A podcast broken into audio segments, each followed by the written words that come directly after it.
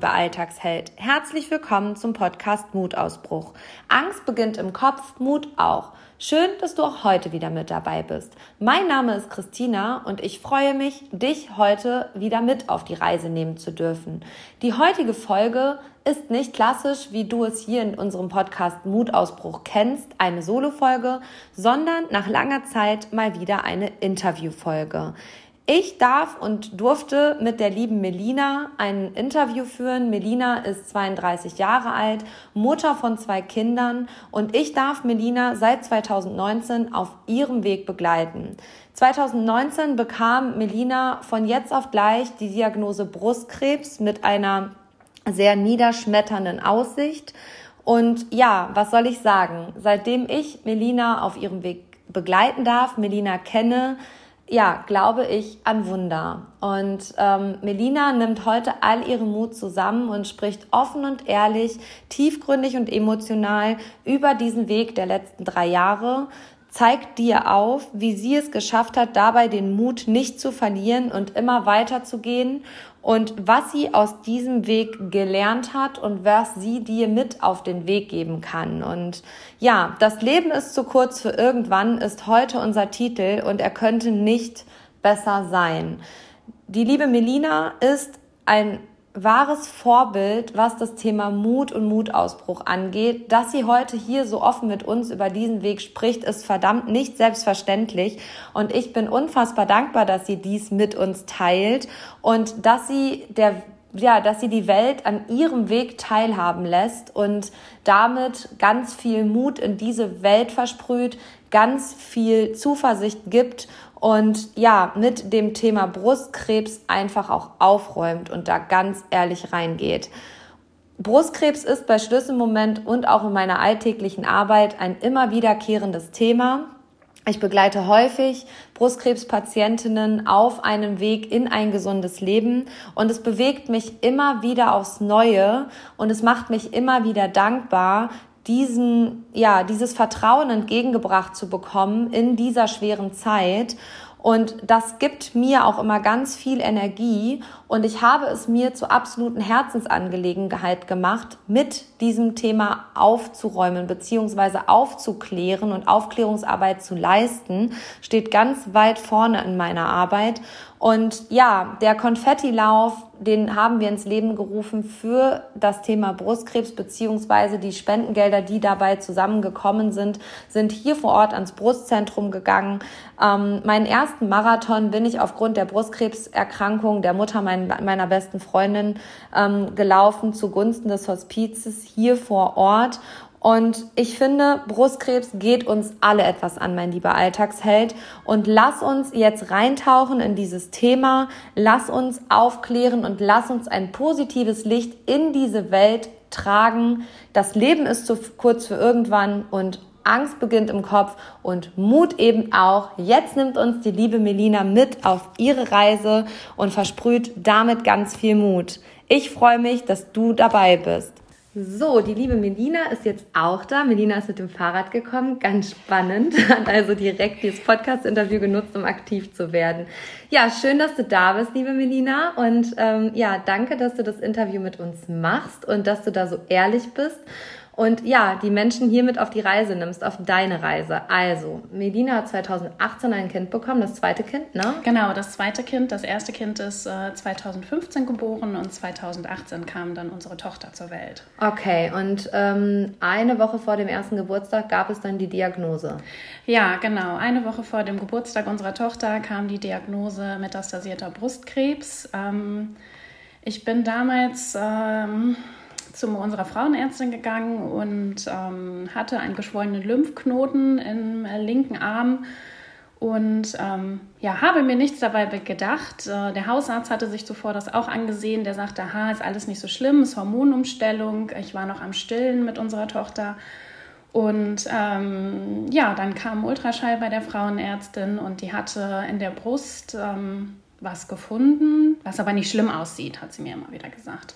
Okay. Hat mich äh, zu einer Stanzbiopsie geschickt. Auch die waren der Meinung, das ist nichts Schlimmes, das ist ein Milchstau, das ist ähm, gar nichts Schlimmes. Und okay. ähm, ja, zwei Tage danach kam der ähm, Anruf meiner Frauenärztin, äh, die mich einen Tag zuvor ähm, einbestellt hatte, aufgrund äh, deswegen, dass die Ergebnisse da waren. Und ähm, ja, da kam die niederschmetternde Diagnose metastasierter Brustkrebs, beziehungsweise da hieß es noch Brustkrebs. Ähm, ist alles gut, kriegen Sie alles in den Griff. Ähm, es, wir sprechen hier von Heilung, kam dann immer wieder. Und ähm, ja, dann begann auch schon meine Reise im Brustzentrum. Ähm. okay, und äh, ganz kurz, ich muss mal ganz kurz ja. da rein. Du hattest keine anderen Anzeichen außer einen geschwollenen Lymphknoten. Ja. Also zeigt ja auch nochmal, wie wichtig, und jetzt nochmal der Appell, wie wichtig diese halbjährliche Kontrolle bei der Gynäkologin ist, auch wenn man gerade erst 29 ist. Ne? Richtig, richtig. Also es war für alle sehr erschreckend. Ähm, ja, man hat noch nicht mal äh, was getastet in der Brust. Also man hat ihn wirklich nur auf bildgebenden Untersuchungen äh, gesehen. Okay, das ist schon verdammt krass. Und wie war das, als du jetzt bei der Gynäkologin saßt und die gesagt hat, äh, ja, das ist Heilung, das kriegen wir hin und äh, dann kam doch diese, ja, etwas größere Diagnose im Brustzentrum? Ähm, ich habe es überhaupt nicht verstanden. Ja, es brach äh, eine Welt zusammen für uns. Mein Mann äh, war dabei und ähm, der erste Gedanke waren die Kinder. Und ähm, ja, mein Mann äh, saß neben mir, der konnte gar nichts sagen und ähm, in mir schossen tausend Fragen in den Kopf. Warum ich? Warum ich? Ähm, ich bin doch noch so jung. Das kann doch alles nicht sein. Ähm, ja, wir wurden dann äh, von dem Klinikpersonal auch aufgefangen. Jedoch fand ich es äh, sehr krass, was da für Strategien bewältigt wurden. Okay. Wir haben direkt äh, Hospizflyer mitbekommen. Oha.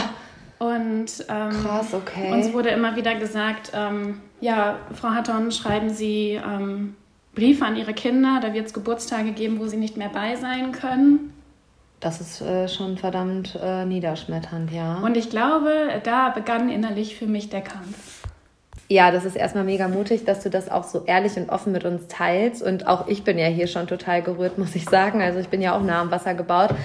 Ähm, es erinnert mich an das Buch PS Ich liebe dich, muss ich sagen, ein bisschen. Ne? Also so nach dem Motto, jetzt schreiben Sie mal Briefe an Ihre Kinder, die es gibt Geburtstage, die werden Sie nicht erleben. Also das ist ja schon ziemlich hart und heftig direkt nach so einer Diagnose, muss ich sagen. Und naja, psychologisch gesehen sei jetzt mal dahingestellt, ob das so richtig und gut ist. Aber das hat in dir ja einen unfassbaren Löwenmut äh, erzeugt und einen also absoluten Kämpfermut auch hervorgerufen. Ne? Du bist dann quasi nach Hause mit deinem Mann und äh, hast das erstmal sacken lassen. Also das musste ja auch erstmal sacken wahrscheinlich. Richtig, das musste erstmal sacken. Ähm, klar, die nahestehende Familie wurde informiert. Ähm, aber ich hatte gar keine Zeit, das zu verarbeiten. Mhm. Ich ähm, ja, es ging sofort los mit ähm, weiteren Untersuchungen. Ich hatte eine Rücken-OP, die anstand, weil ich äh, bereits Knochenmetastasen ähm, in der Wirbelsäule hatte. Ich hatte eine große OP, die auch ähm, mit Komplikationen verlaufen ist. Ähm, ich kann froh sein, dass ich hier ähm, so mobil sein kann. Mit dem Fahrrad kommen kannst, mit dem ne? Fahrrad Wunder kommen. geschehen. genau. Ich ähm, habe Knochenzement eingefüllt bekommen und ja, zwei Tage danach äh, ging auch direkt die Chemotherapie los. Also du hattest quasi überhaupt gar keine Zeit, darüber nachzudenken. In Anführungsstrichen vielleicht sogar ganz gut, dass du gar keine Zeit hattest, darüber nachzudenken, weil je mehr man über Dinge nachdenkt, desto mehr zerdenkt man die und desto dramatischer werden die. Ähm, dein Leben war ja jetzt quasi mit einem Satz komplett auf den Kopf gestellt. Also du hast mir vorhin im Vorfeld erzählt, du hattest drei Wochen vorher auch einen neuen Job angefangen. Und auch da nochmal hast du ganz äh, ja, wertschätzend gesagt, ja, die haben mich nicht gehen lassen, sondern die haben an mir festgehalten. Ne? Auch ein ja, Indiz dafür, dass alle daran geglaubt haben, dass das gut werden kann. Und als du jetzt gerade gesagt hast, ähm, man hat dir direkt äh, Hospizflyer in die Hand gedrückt und diese Aussagen getroffen, ähm, dass du dir Gedanken darüber machen musst, was mit deinen Kindern und so weiter ist, ähm, hat man ja von einer Palliativbehandlung gesprochen, also keiner Lebens, also keiner Behandlung, die quasi ausläuft nach dem Motto, äh, wir erschaffen hier Leben, sondern das ist hier lebenserhaltend, sagt man ja in der Medizin auch so. Ne? Ja, genau. Ich äh, laufe nach wie vor als Palliativpatientin. Ähm, ich habe äh, Chemotherapie bekommen in Kombination mit Antikörper und ähm, habe im Nachhinein ähm, dann noch eine Bestrahlung für den Rücken bekommen, wo die Knochenmetastasen gesessen haben. Okay. Und ähm, es war auch immer so, dass ich äh, keine Brust-OP bekommen sollte. Ich sollte nicht den Tumor entnommen bekommen, weil man das so bei so Patienten wie mir nicht mehr macht, war die Aussage des Arztes.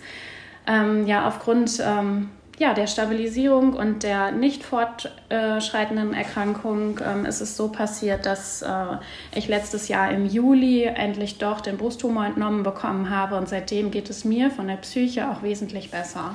Ja, da ist halt was raus, was nicht gut ist. Ne? Also auch wenn man das äh, stillgelegt hat, in Anführungsstrichen durch die Therapien, die davor weggegangen sind. Aber ich kann mir vorstellen, das muss weg. Also das muss man von sich abspalten wahrscheinlich auch. Ne?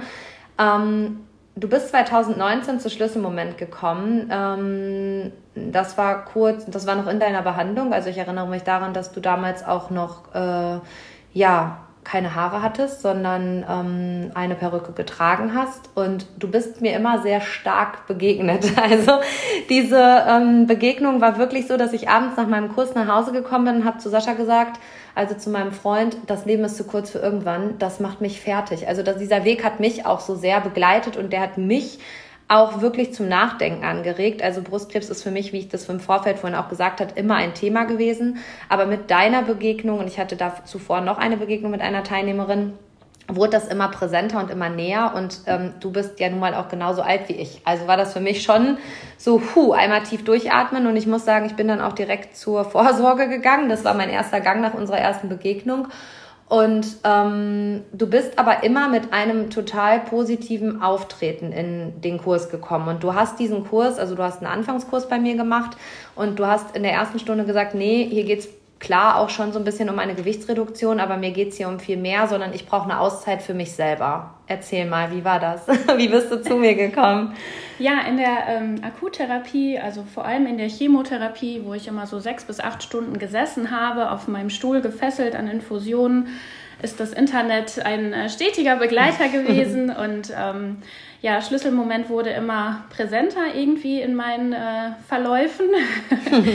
und ähm, ja, ich habe mich eingelesen. Ich habe lange, lange beobachtet. Ich war so eine stille Teilnehmerin in dem Sinne. Und ähm, irgendwann habe ich gedacht, nee, jetzt reicht's. Ähm, ich muss was tun. Ich muss an mich denken. Und ähm, ja, ich brauche Auszeit. Auszeit aus dem Alltag, Auszeit äh, von stetigen Arztbesuchen, von, von Therapien und ähm, ja, ich brauchte was für mich. Und ähm, dann bist du zu mir gekommen. Genau. Ich habe mich auf den Weg zu Christina gemacht. Ich habe Christina angeschrieben, da waren wir damals im Urlaub in Cuxhaven und ähm, ich wusste gar nicht, ob ich starten kann, weil ich, wie gesagt, noch in der Akuttherapie stand und ja, ich wusste nicht, ob ich den äh, Kurs überhaupt äh, beginnen kann. Ich hatte das Christina auch alles vorab geschrieben und ähm, ja, Christina schrieb mir zurück und ich dachte sofort, okay, ich muss dahin. es, es geht nicht anders. Der Weg ähm, ist, glaube ich, der richtige. Und ja, durch die ganzen äh, Therapien habe ich natürlich auch einiges an Gewicht damals zugenommen gehabt. Ich habe äh, Cortison in Massen bekommen und ähm, habe dann ja 10 bis 15 Kilo in der Akuttherapie zugenommen.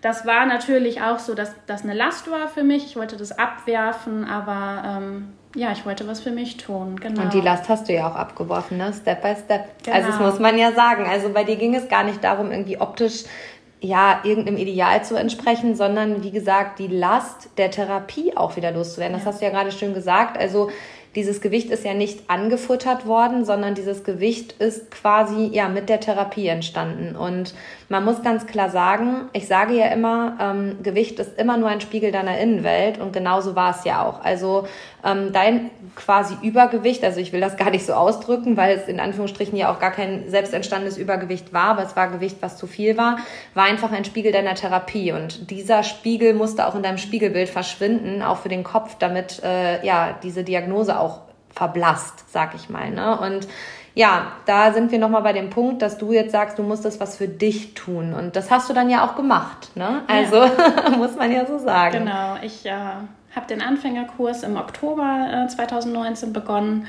Der ging dann ja bis Ende des Jahres. Im Januar stand dann ähm, eine Reha für mich an. Da habe ich dann nicht direkt den Folgekurs ähm, genommen, sondern bin dann erstmal zur Reha gefahren und habe dann im April 2020 äh, ja im Webinar weitergemacht. Mhm. Äh, aufgrund von Corona ging es ja dann nicht mehr in Präsenzzeit, aber ähm, auch da habe ich ähm, wirklich Erfolge auch nochmal an mir selbst wahrgenommen. Und ähm, wir haben vorhin gesagt, dein Körpergefühl und auch dein Selbstbild hat sich ja durch die Erkrankung total verändert. Also ähm, Körpergefühl ist das eine, haben wir gerade gesagt, dieses Gewicht musste weg als Spiegel deiner Innenwelt, sodass die Diagnose verblasst. Aber du hast dich halt auch immer wieder, du hast dir immer diese Warum-Frage gestellt. Also warum mhm. ich, warum jetzt, warum so früh, ich bin doch noch so jung. Aber du hast gerade im Vorfeld, bevor wir das Podcast-Interview aufgenommen haben, ähm, auch was ganz Spannendes gesagt. Und ähm, da geht es um Achtsamkeit, ne? Und was du aus dieser Diagnose für dich in Anführungsstrichen mitgenommen hast, also die Chance. Möchtest du uns das auch mal erzählen? ja, genau. Ähm, klar, am Anfang war die Frage des Warums sehr groß und ähm, ich wollte auch immer eine Antwort haben. Mhm. Aber trotzdem ähm, hat sich das mit der Zeit einfach auch verändert. Ähm, ja, ich habe meine Gedanken sortiert, ich habe mich ausgebremst gefühlt, ich musste mich äh, ja mit mir selber beschäftigen. Und irgendwann kam die Erkenntnis, ähm, ja, dass es passieren musste, dass es ähm, einfach war, um mich auszubremsen, um mich ins Hier und Jetzt auch zu holen und auch an mich selbst zu denken. Ne? Also Achtsamkeit, dass du mal auf dich guckst und nicht ja. immer auf alle anderen. Ne? Ja. Ich habe äh, das auch in einer Podcast-Folge gesagt. Ich meine, das ist wirklich äh, überhaupt nicht so dramatisch, aber mein Bänderriss war ähnlich und ich erlebe das häufig im Mentalbereich auch so, dass wenn man so überlastet ist, mental, dass dann der Körper irgendwann ein Signal schießt und sagt, so, Kollegin, du setz dich jetzt mal auf den Hintern und denkst mal darüber nach, ob das denn gerade so der richtige Gang ist. Du hast gesagt, du hast dein Leben überdacht, ne? Genau. Ich habe in vielen Bereichen mein äh, Leben überdacht. Ich habe äh, mich gefragt, was tut mir gut, was tut mir nicht gut. Habe mich äh, von manchen Sachen auch wirklich verabschiedet, distanziert. Und ähm, wenn ich das vergleiche, geht es mir einfach wesentlich besser als zu meinem ja, davorigen Leben. Du sagst mein davoriges Leben. Also das ist für dich auch nochmal ein neues Leben. Ne? Ja. Ne? Also das ist nochmal ein absoluter Neuanfang. Ja, und ähm, du hast vorhin gesagt, dass letztes Jahr die Brust-OP war. Ich kann mich auch noch an dieses Gespräch mit dir erinnern, dass du gesagt hast, nee, das ist jetzt ein ganz wichtiger Schritt für mich auch nochmal. Aber ähm, die Ärzte haben quasi ja keine Heilung sehen können. Und wie lange hat man die am Anfang gegeben? Hat man da wirklich so dieses, wie man das aus dem Fernsehen kennt, äh, Frau Hatten, da haben Sie jetzt noch ein halbes Jahr zu leben, sehen Sie zu? Oder wie ähm, haben die Ärzte das kommuniziert? Das finde ich auch nochmal spannend. Die wollten mir nie, ähm, die wollten sich da nie in die Karten gucken lassen. Ich brauchte das für mich und irgendwann äh, fiel die Zahl anderthalb bis acht Jahre. Das war für mich eine Spanne, die ich natürlich überhaupt nicht ähm, eingrenzen konnte, tolerieren konnte. Aber ähm, ich weiß noch, ja, das war dann äh, November damals wo dann die anderthalb Jahre um waren und ich dachte so, ja, und wann kommt jetzt Tag X? Mhm. Tag X ist auch ein spannendes Datum. Genau. Und ähm, inzwischen konnte ich mich davon frei machen. Also ich bin jetzt, äh, ja, es ist jetzt zwei Jahre her, dass ich die Diagnose bekommen mhm. habe und ähm, diese Frage nach dem Warum und auch diese, diese anderthalb bis acht Jahre sind nicht mehr so präsent in meinem Kopf. Das konnte ich äh, einfach ein bisschen hinter mir lassen. Du hast vorhin einen wahren Satz aus meinem Seminar gesagt, da kommen wir gleich noch zu. Aber was war das für ein Satz, der dir immer wieder dabei hilft, dass du sagst, nee, ich lasse das in meinem Kopf entstehen. Ne? Du hast Genau, ja. Ähm, Christina hat diesen schönen Satz, äh, du bist die Macht deiner Gedanken ähm, in, äh, in dem Mutausbruch-Workshop ähm, durchklingeln lassen. Und ich dachte, ja, der trifft's. Der trifft's einfach auf den Punkt. Ich saß äh, da und dachte, ja, ich glaube, das ist mein neuer Leitsatz. Ähm, das passt einfach äh, so genau, weil natürlich ähm, seit der Diagnose es immer wieder Tage gibt, äh, wo die Angst größer ist und ähm, ich auch einfach ähm, ja, mit der kämpfen muss. Mit der Angst kämpfen muss, genau. Aber du hast eins, glaube ich, auch ganz intensiv verstanden, dass Angst in deinem Kopf entsteht, dass das, was da Angst ist, in dem Moment häufig wirklich fiktive Angst ist, weil du halt positiv auch viel bestätigt worden bist, dass diese Angst äh, inszeniert in deinem Kopf ist. Auf der anderen Seite spielt bei dir aber auch das Thema Urangst einfach mit. Das ja. ist, äh, das darf man da auch gar nicht wegschieben und das ist, das da muss und darf und sollte man sich auch erlauben, dass da quasi ähm, die Urangst kommt. Das sind diese zwei Prozent, von denen ich in der letzten Folge gesprochen habe. Und ähm, die darf auch einfach einen Raum haben, aber die darf keinen zu großen Raum haben, weil sonst ähm, dominiert die Angst dich. Ne? Du hast aber zum größten Teil auch verstanden, würde ich sagen, dass da, wo die Angst ist, dein größtes Potenzial ist und dass du immer wieder reinspringen musst Richtig. in die Angst. Ne? Ja. Und das hast du auch gemacht, muss ich sagen. ähm, ich erinnere mich noch daran, dass du am Seminar teilnehmen wolltest und gesagt hast, ja, ich weiß nicht, ob ich das mit meinem Rücken so hinbekomme und ähm, ob das so gut ist.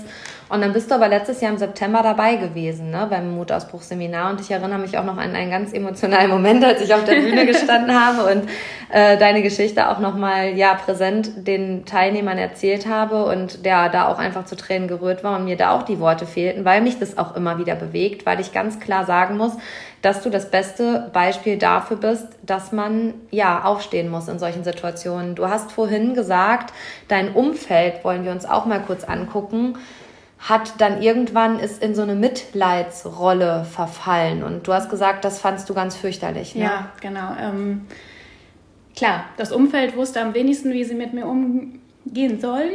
Mhm. Sie haben äh, mich zu Beginn wirklich mit diesen ja, typischen Samthandschuhen angefasst und ähm, ich, ich war eine Person, ich brauchte jemand, der mich an die Hand nimmt und sagt, komm, wir machen das jetzt. Und wir gehen eine Runde raus und wir machen irgendwas. Und äh, ich bin trotzdem unter Leute gegangen. Ähm, ja, ich habe relativ schnell die Haare verloren nach der ersten Chemo, 14 Tage danach. Und ähm, ja, das war sehr emotional sind die Haare denn dann ausgefallen oder warst du beim Friseur und der hat dann den Rest abgeschnitten oder wie war das quasi für dich? Ich ähm, ja, bin durch die Haare gegangen und hatte sie büschelweise in der Hand. Okay. Und ähm, ja, meine Friseurin war im Urlaub und, äh, und ähm, ja, mein Vater hat äh, mir dann meine Haare abrasiert. Mit einem Rasierer? Ja. Das war auch wahrscheinlich ziemlich emotional. Ne? Ja. Okay. Und dann gab es eine Perücke oder ähm, nicht sofort wahrscheinlich, die musste dann ja auch erstmal angefertigt werden. Und hm, nee, im Vorfeld habe ich mir die schon ausgesucht, ah, okay. weil ja, Tag X war, war ja absehbar. Absehbar, genau. Äh, und ähm, es war am Anfang schwierig, sich damit zu identifizieren. Ähm, jedoch bin ich nie ohne aus dem Haus gegangen. Ich konnte es nie aushalten, mit einem Tuch, mit einer Kopfbedeckung rauszugehen. Ich hatte Angst äh, vor Sprüchen gegenüber meinen Kindern. Mhm. Ich wollte nie die sein, die an der Kita steht und sagt, öh, guck mal, die okay. hat ja keine Haare. Okay. Und ähm, ja, man wird schnell stigmatisiert und mhm. äh, deswegen ähm, ja, der Griff zur Perücke. Aber ähm, auch da nochmal, ich hätte das nie für möglich gehalten, dass du eine Perücke trägst. Also das war mir gar nicht bewusst. Für mich war es das einfach du. Also ich habe dich ja auch in der Zeit erst kennengelernt. Ähm, die Perücke saß perfekt, das muss man einfach sagen. Du warst immer darauf bedacht, ähm, auch ja gut gekleidet, so dass du dich wohlfühlst, aus dem Haus zu gehen. Und ich glaube, das ist ja auch nochmal ein guter Gang. Ne? Also, dass man, dass, dass man am Leben teilnimmt. Das hast du ja gerade ganz klar gesagt. Du wolltest immer das Gefühl haben, der Klarheit. Deswegen hast du den Ärzten ja auch gesagt, so jetzt sagen Sie mir hier Tacheles, wie viel habe ich hier? Und äh, so eine Diagnose eineinhalb bis acht Jahre macht mich ja unfassbar nicht zufrieden. Also kann ich komplett nachvollziehen. Ich wäre da wie du. Und ähm, auf der anderen Seite hast du da äh, die Klarheit, was die Diagnostik angeht, gefordert, aber du wolltest nie dieses Mitleidsgefühl ja. äh, bekommen. Ne? Und da haben wir im Vorfeld auch gerade drüber gesprochen. Ich habe gesagt, ich kann das sehr gut nachvollziehen, denn in meinen Mentalseminaren und auch im Coaching sage ich immer, Leid erzeugt Leid. Also wenn mir jemand sagt, ich habe Mitleid oder der oder die tut mir leid, dann sage ich immer, lass das sein, weil das erzeugt bei dir auch ein negatives Gefühl. Lösch diesen Satz ähm, der oder die tut mir leid oder ich habe Mitleid, weil dann leidest du mit. Also das auch nochmal an unsere Hörer. Ähm, es geht ums Handeln, ne? Also da auch nochmal ins Tun zu kommen. Also die Menschen, die dich da an die Hand genommen haben und gesagt haben, so Medina, wir gehen jetzt mal einen Kaffee trinken, ab vor der Tür oder dir vielleicht in der Zeit auch mal deine Kinder abgenommen haben, waren wahrscheinlich die wertvollsten, ne? Und sind heute auch noch da. Also ja, genau. Und ich wollte auch nie diesen Stempel, äh, ich bin nur die Krebskranke haben. Ich wollte mein normales Leben weiterführen in dem Sinne, ja. soweit wie es mit mir natürlich möglich war. Ne? Es gab immer Tage, wo das vielleicht nicht so geklappt hat, aber ich wollte halt nicht auf meine Erkrankung abgestempelt werden. Und das ist auch gut, weil ich glaube, das war auch das, was dir ganz viel Mut und Kraft gegeben hat. Also dich nicht zu sehr rein zu katapultieren in dieses äh, Klischeebild einer krebserkrankten Frau mit äh, Tuch um den, um den Kopf, sondern zu sagen, nee, ich trage diese Perücke, ich will aber auch nicht abgestempelt werden, nimmt mich mit, wenn es möglich ist und geht mit mir vor die Tür und macht was mit mir. Ne? Also dieses am Leben teilnehmen ist, glaube ich, auf so einem Weg ganz, ganz wichtig. Ja. Genau. Ähm, dann gab es letztes Jahr einen Arzttermin. Da hast du mir eine Nachricht nachgeschrieben und äh, ja, ich würde sagen, dieser, diese Nachricht hat mich aus dem Leben gehauen und hat mich seitdem an Wunder glauben lassen. Also ich muss wirklich sagen, im Vorfeld habe ich hier vorhin ähm, nochmal den Text von Nena gegoogelt. Ich würde ihn auch gerne mal kurz reinbringen, weil er beschreibt diese Situation von Melina so unfassbar für mich. Jedes Mal, wenn ich diese Zeilen höre, äh, denke ich an diese Situation. Den Klassiker Wunder geschehen kennen unsere Hörer hier alle und sie singt da immer weiter, immer weiter geradeaus. Nicht, nicht verzweifeln, denn da holt dich niemand raus. Komm, steh selber wieder auf. Wunder geschehen, ich hab's gesehen. Es gibt so vieles, was wir nicht verstehen. Wunder geschehen, ich war dabei. Wir dürfen nicht nur an das glauben, was wir sehen. Und ich muss sagen, diese WhatsApp-Nachricht, die Medina mir da geschrieben hat, hat mich so sehr bestätigt in diesem Text, den Nena da schreibt, weil Medina ist selber wieder aufgestanden und Medina hat in meinen Augen absolut an Wunder geglaubt, an das, was, an das, was die Ärzte niemals hätten geglaubt, hat Medina die ganze Zeit mit ganz viel Kraft dran geglaubt. Und äh, vielleicht möchtest du uns das auch noch mal kurz erzählen, was da bei dieser Nachuntersuchung oder? Ja, genau, das war ähm, mm, der pathologische Befund nach der ähm, Brust-OP. Da haben sie mir den äh, Brusttumor entnommen und Lymphknoten und ähm, ja, da kam bei raus, dass da keine aktiven Krebszellen mehr zu sehen waren und ähm, ja, wo keiner dran geglaubt hat. Ich habe eine pathologische Komplettremission erreicht. Das bedeutet, dass ich seit letztes Jahr Juli keine aktiven ähm, Krebszellen mehr in meinem äh, Körper ja, sichtbar werden auf allen bildgebenden Untersuchungen. Das ist äh, der Wahnsinn, weil damit hätte einfach niemand gerechnet. Und ähm, ich muss sagen, dass ich über diese Aussage da ganz lange drüber nachgedacht habe und immer wieder darüber nachgedacht habe, warum ist das so? Also so, was ist da passiert? Und man muss sagen, du bist nicht permanent bei mir im Kurs, aber wir haben immer irgendwo wieder Berührungspunkte und Schlüsselmoment äh, begleitet dich da auch schon ganz lange und du begleitest mich da auch ganz lange schon. Also ich muss sagen, das ist ein, äh, ja, das ist so ein ganz guter Ping-Pong irgendwie zwischen uns. Und ich habe nochmal so für mich irgendwie die Bestätigung darin gefunden, dass du die Macht deiner Gedanken bist und dass du einfach an diesen Weg glaubst und dass du zu mir irgendwann gesagt hast, also wenn mein Kind Abitur macht, dann bin ich dabei. Da gibt's für mich überhaupt nichts dran zu bezweifeln. Und ähm, genauso wird das auch sein. Also wir haben gerade ähm, im Vorfeld über die Einschulung deines Sohnes gesprochen, der jetzt quasi im Sommer nach den Sommerferien eingeschult wird. Ne? Und ähm, ja, du hast mir halt erzählt, dass das für dich auch überhaupt nicht selbstverständlich ist, ne? So, und ähm, ja, hier fließen auch ein paar Tränchen, das ist ganz normal und das ist total wertvoll. Ich habe vorhin zu Melina gesagt, das ist so, so wunderbar und mutig, dass sie das hier mit meinen Hörern teilt und auch mit mir teilt, weil Tränen sind auch einfach das Fenster zur Seele. Das ist hier auch ein gewisser Bewältigungsprozess, ein ganz mutiger Bewältigungsprozess und mit dem du, liebe Melina, auch der Welt da draußen und ich glaube vielen Frauen verdammt viel Mut machst. Ne? Also es ist ein wahrer Mutausbruch. Und ähm, wenn du der Einschwung jetzt so entgegensiehst, ist das für dich ein absoluter Konfetti-Moment wahrscheinlich. Ne? Ja. Also genau. Ja, ich bin wahnsinnig dankbar, dass ich das, dass ich dabei sein darf. Und äh, ich freue mich einfach riesig, ähm, noch mehr solche Meilensteine mit meinen Kindern leben zu dürfen. Das ist ähm, ein wahrer, wahrer Schlüsselsatz. Ne? Also, dass man in die Dankbarkeit kommen muss in so einer Phase, beziehungsweise das Leben einem da ja auch nochmal ganz klar zeigt, hey, nimm die kleinen Dinge des Alltags wahr. Also für mich als Mutter in Anführungsstrichen war es total selbstverständlich. Also ich habe ja auch eine siebenjährige Tochter, die letztes Jahr eingeschult worden ist. Für mich war diese Einschulung so selbstverständlich. Und ich muss aber sagen, seitdem ich dich kenne, sind solche Situationen für mich einfach nicht mehr selbstverständlich. Also ich gehe ja auch mit einer ganz anderen Achtsamkeit an diese Tage und an diese Situationen. Und ähm, du hattest auch letztens Geburtstag, ne? Also ja. es war auch ganz spannend, als ich Melina nach diesem Interview gefragt hatte, hatte sie auch noch Geburtstag und ich bin ja der größte Basel und hab's mal wieder verpeilt.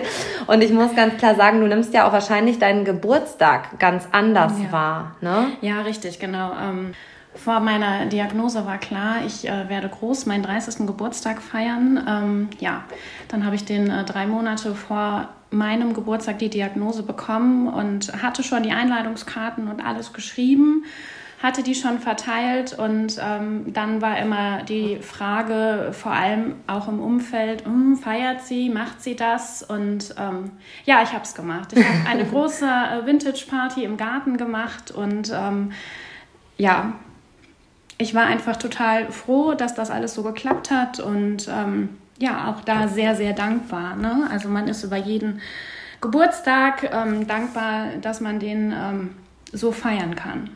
Und das war ja wahrscheinlich auch ein ganz besonderer Tag, ne? Also so drei Monate nach Diagnose warst du komplett in der Vollbehandlung, also in der wahrscheinlich krassesten Therapie, die ja. da machbar war.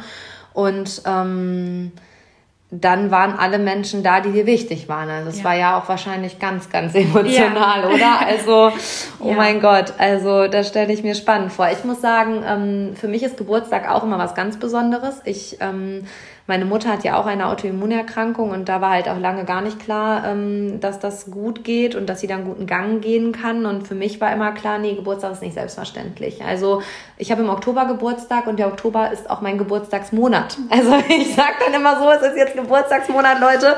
Wir feiern jetzt hier jeden Tag meinen Geburtstag. Also es ist für mich was ganz Spannendes und vielleicht für dich jetzt auch so, dass äh, der Juli, Juli, ja. ne, dein Geburtstagsmonat genau. ist. Also wir machen dieses Interview im Juli und äh, ab hier wird jeder Tag zelebriert.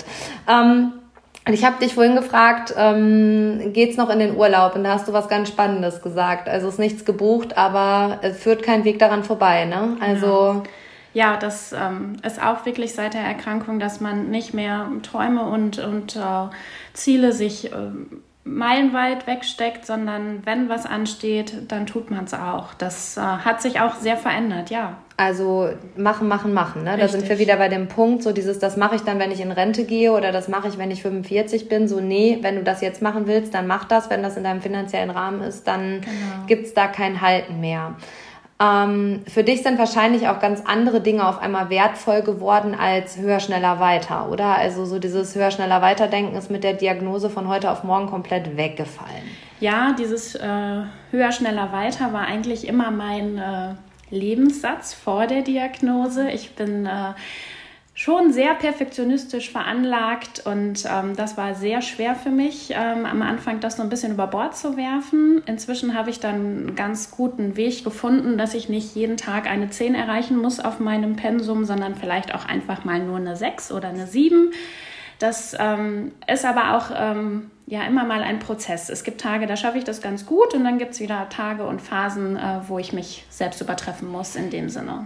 Mhm. Du hast vorhin gesagt, Schlüsselmoment oder auch meine Arbeit hat mit dir etwas ganz Besonderes gemacht, sondern also auch aus dem Seminar hast du für dich nochmal rausgenommen, ähm, Step by Step, ne? also Schritt für Schritt und Evol also wir könnten jetzt sagen, das ist ein Schlüsselsatz, Evolution statt Revolution, das passt gerade ganz gut. Also Step by Step und nicht äh, abreißen und neu bauen, sondern du gehst Schritt für Schritt. Und das war auch das Learning, was du aus dieser ja. Erkrankung gezogen ja. hast. Ne? Ja, vor allem Step by Step ist ähm, wirklich auch, äh, ja, hat sich bei mir verinnerlicht einfach. Und ähm, es ist für mich wirklich ein, ein guter Weg, äh, Schritt für Schritt da zum Ziel zu gelangen. Und ja, das Ziel kennt ihr.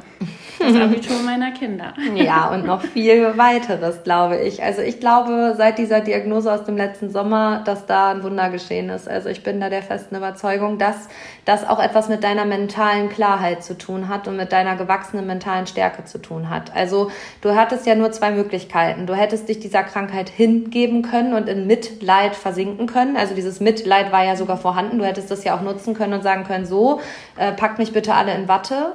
Und ähm, hast du aber nicht gemacht, sondern du hast gesagt, nee, ich habe jetzt hier zwei Kinder, ein und vier Jahre alt in dem Moment. Ne? Ich habe hier eine Aufgabe in meinem Leben und das war wahrscheinlich auch super wertvoll, dass diese Kinder einfach da waren, dass du ähm, einfach gesagt hast, nee, die treiben mich jetzt hier an. Ja, das, äh, die beiden äh, sind wirklich ähm, ja, Gold wert nach wie vor. Äh, sie haben mich jeden Tag aus dem Bett getreten in dem Sinne und äh, ich musste jeden Tag aufstehen. Ich hatte keine andere Wahl.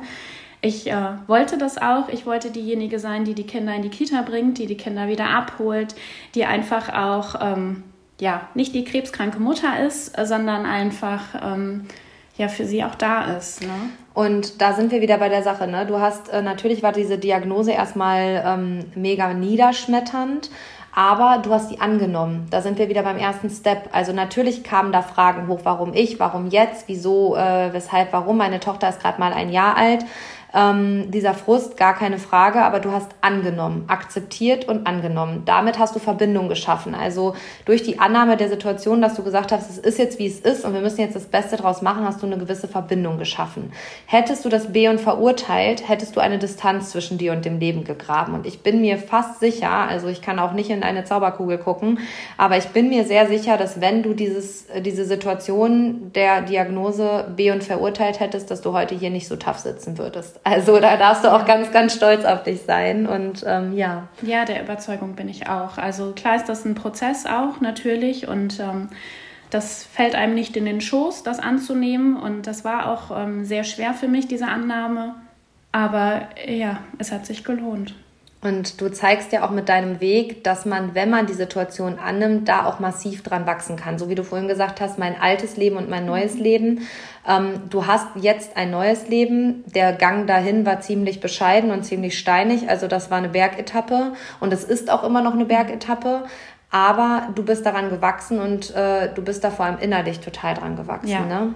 ja genau. Innerlich hat es mich. Äh hat es wahnsinnig aufgeräumt, sag ich immer. Also äh, ich konnte mich da wirklich auch von einigen ähm, Gedanken, die so immer wieder in meinem Kopf schwirrten, ähm, ja, verabschieden. Mhm. Und ähm, ja, konnte, sich, konnte mich auch so ein bisschen auf mich konzentrieren ne? und auch einfach mal ja diese besagten Auszeiten, Me-Times äh, auch für mich nutzen. Und das tust du auch. Also du baust quasi auch besondere Auszeiten für dich ein. Hast du dann Ritual oder machst du das situativ? Ich äh, mache das situativ, aber ähm, versuche schon, dass ich da so ein, zweimal die Woche wirklich eine kontinuierliche Auszeit für mich habe, wo ich rausgehe, wo ich mich mit Freunden treffe, wo ich Sport mache und ähm, ja, wo die Kinder dann auch einfach mal beim Papa sind. Genau. Und deswegen bist du gar keine schlechte Mutter, sondern eine unfassbar gute Mutter. Das soll jetzt auch noch einfach mal dahingestellt sein, weil du für dich sorgst. Und dafür, damit, dass du für dich sorgst, ist auch für alle anderen gesorgt, weil damit lädst du ja deinen Akku auf. Und ähm, ich habe hier auf meinem Zettel noch das Abseilen stehen. Also du bist dann beim Seminar im September gewesen, beim Mutausbruchseminar. Und danach ging es in die Höhe. Ne? Danach ging es runter vom Glaselefanten. Was ist da passiert? Ja, ähm, da ist eine wahnsinnige Last abgefallen, erschreckenderweise. Ich habe da nie mit gerechnet, dass das emotional so viel mit mir macht. Also ähm, ich bin da hoch und ähm, habe immer gedacht, ach ja, Höhe war eigentlich jetzt nie so meine Angst. Aber irgendwie, ähm, als ich dann da oben stand, dachte ich schon, hui, das ist doch ganz schön hoch und ähm, oh Gott, wie komme ich da jetzt runter?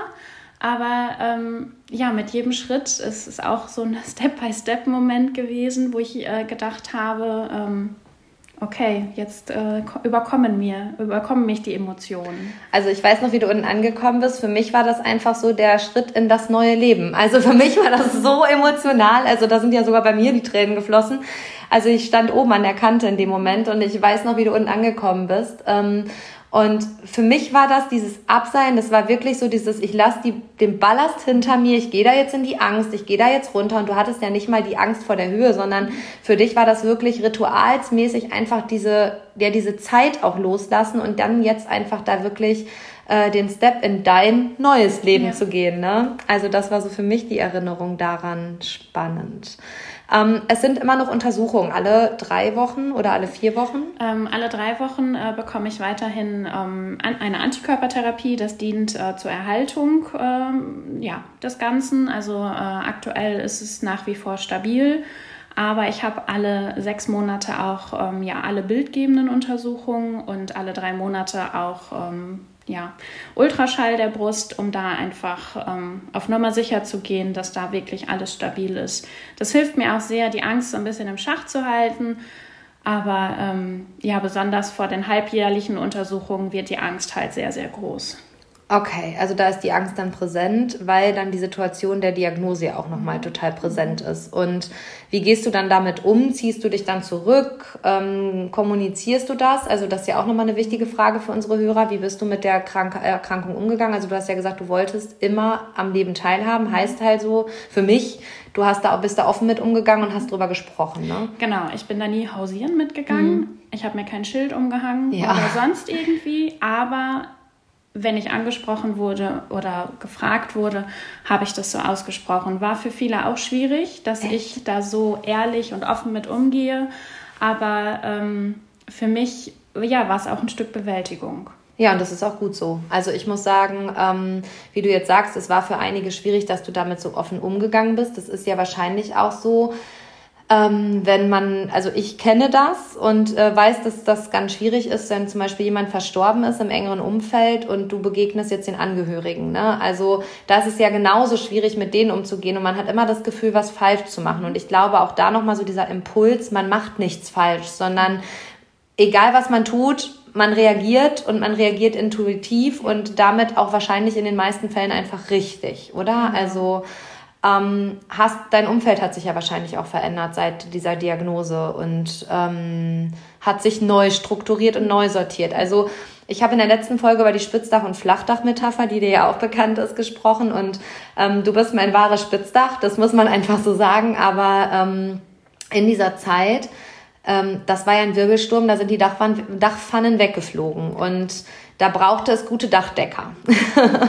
und diese guten Dachdecker ähm, haben sich dann rauskristallisiert wahrscheinlich. Also da hat sich die Spreu vom Weizen getrennt, wie man so schön sagt, ne? Ja, genau. Das ist natürlich ähm, auch immer wirklich äh, damit gepaart gewesen, wie die Leute damit umgegangen sind.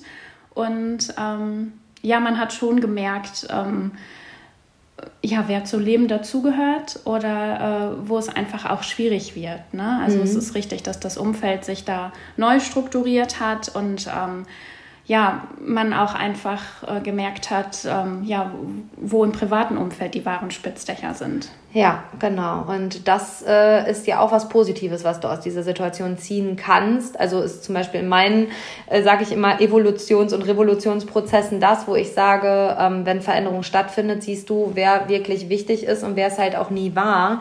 So schmerzhaft das dann manchmal auch ist. Aber ja, das Leben ist Veränderung und Veränderung bedeutet halt auch immer eine Veränderung des Umfeldes. Das wollen die meisten Menschen nicht wahrhaben. Aber dennoch ist es so. Also wenn das Umfeld sich, wenn eine Lebenssituation sich verändert, verändert sich auch dein Umfeld. Das ist klar wahrscheinlich. Ja. Ne? Genau. Okay. So, du hast ja vorhin schon viel gesagt, dass äh, das am Leben teilnehmen für dich wichtig war und ähm, nach deiner Reha bist du dann auch wieder in den Job eingestiegen. Ja, genau. Ich bin äh, direkt nach der Reha äh, wieder eingestiegen, hatte da auch gar keine Wiedereingliederung mehr gemacht. Ich arbeite sowieso in Teilzeit aufgrund der Kinder aber für mich war das sehr wichtig, um äh, wieder einen geregelten Tagesablauf zu haben, der nicht darin bestand, irgendwelche Arzttermine abzuarbeiten, sondern einfach ähm, ja, das Gefühl wieder zu haben, gebraucht zu werden. Mhm. Und ähm, ja, ich arbeite als Heilpädagogin und ähm, arbeite in der Frühförderung, wo ich auch äh, tagtäglich Kontakt habe mit ähm, Kindern, die auch Beeinträchtigungen haben und es tut einfach äh, wahnsinnig gut, den Kindern äh, ja, da abzuholen, wo sie sind und ähm, sie zu fördern. Mhm, krass. Ja, also ganz, ganz spannende Geschichte, muss ich sagen. Und ähm, ich finde es so wertvoll, dass du sagst, hey, verzieh dich nicht in die letzte Ecke, sondern äh, kommunizier das mit Menschen, die dir wichtig sind. Äh, rede offen darüber, weil worüber geredet werden kann, damit kann auch umgegangen werden. Und ähm, ich habe dich im Vorfeld gefragt, hast du so drei Tipps, drei Learnings, die du unseren äh, Podcast-Hörern mitgeben möchtest? Also wo du sagst, wow, das war wichtig. Also intuitiv habe ich das richtig gemacht und ich glaube, da hast du verdammt viel intuitiv auch einfach richtig gemacht, was du hier weitergeben kannst. Ja, ich äh, würde immer wieder sagen, ähm, wenn man was tastet, wenn man was fühlt, wenn man was spürt, ähm, sich auf den Weg zu machen und ähm, sich da vielleicht auch nicht abschmettern zu lassen.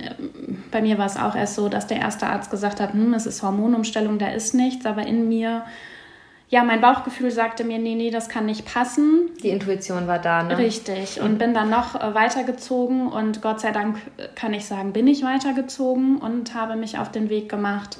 Ja, die zweite Sache ist wirklich so die Annahme. Das ist ein wahnsinnig langer Prozess. Ähm, der fällt einem wirklich nicht in den Schoß und der kommt nicht von heute auf morgen, sondern ja, das ist wirklich ein Prozess, der einfach auch so ja, psychisch passiert. Ne? ja, ja da genau brauchst du so. das richtige Umfeld auch, Richtig. wenn du dann merkst, vielleicht, dass du gar nicht im richtigen Umfeld genau. bist, der auch wirklich außenstehende Hilfe ja. zu suchen, da gar nicht irgendwie sich zu scheuen. Ne? Richtig. Ja, mhm. und ähm, die Verarbeitung, die ist immer noch ein großer Punkt, bis heute noch. Also ich glaube, die Verarbeitung wird auch nie ganz abgeschlossen werden. Mhm. Und ähm, ja, das ist auch ein großer Prozess.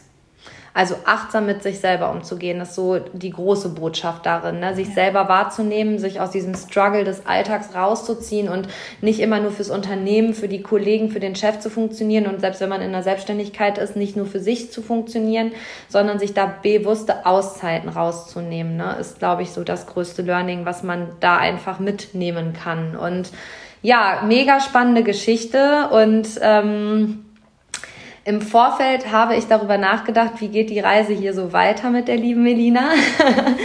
ähm, und ich würde dich, liebe Melina, einladen, ähm, dieses Jahr in Köln am Dom dazustehen, wenn ich einlaufe für den guten Zweck, weil ich laufe auch dieses Jahr, oh Gott, jetzt kommen mir die Tränen, wieder Marathon für den guten Zweck. Und ähm, ja, da würde ich dich gerne mitnehmen. Sehr gerne.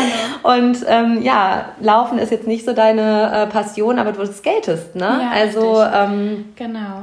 Das ist so dein Ausgleich geworden, also auch der Sport als äh, Therapiebewältigung. Ja. Ne? ja, Spannend. Also ich laufe im Oktober wieder den Köln-Marathon. Ich bin zwar dieses Jahr schon einen Marathon gelaufen, aber der Köln-Marathon findet tatsächlich vor Ort und an Stelle statt. Und das Schöne in Köln ist, dass du über den roten Teppich läufst und ähm, ja, da einfach am Dom einläufst. Und dann darfst du gerne dabei sein, wenn du Bock hast. Sehr gerne, vielen Dank. Und äh, ja, die Spendensumme, da können wir uns noch Gedanken im Nachgang drüber machen und äh, wofür wir das Ganze dann tun. Genau. Ja, du machst verdammt viel Mut und das war dein verdammter Mutausbruch, ne? Also als ich dich gefragt habe, was ist da passiert? Also das will ich, glaube ich, noch den Hörern mit auf den, auf den Weg geben. Ich habe selber einen Podcast gehört und kam vom Joggen und dachte, nee, Melinas Geschichte muss jetzt auch einfach mal hier in die Welt, Leute. Also da führt ja auch kein Weg mehr dran vorbei. Und wer mich kennt, weiß, dann bin ich auch immer direkt die Frau der Umsetzung und habe dich angeschrieben ne? und habe gesagt, hey Melina, hast du nicht Bock, in meinem Podcast mal über das Thema zu sprechen? Und was war deine Reaktion? ja, ähm, ich lag im Bett und ähm, habe die Nachricht morgens bekommen und sagte zu meinem Mann, oh Gott, Christine hat mich angeschrieben, ich soll mit ihrem Podcast machen. Und mein Mann liegt neben mir und sagt, mach das. Oh, schön, und voll ich gut. sagte nur, oh nein, ich weiß gar nicht und ähm, ich weiß auch gar nicht, was das mit mir macht. Und ich habe Christina dann nur zurückgeschrieben, öh, das wird aber ein absoluter Mutausbruch. Ähm, da werden viele Emotionen hochkommen. Und ähm, ich weiß gar nicht, ob ich das kann, kam dann äh, als Antwort. Aber äh, ja. ja. meine Antwort war, du kannst. Ne? es gab keinen Weg daran vorbei.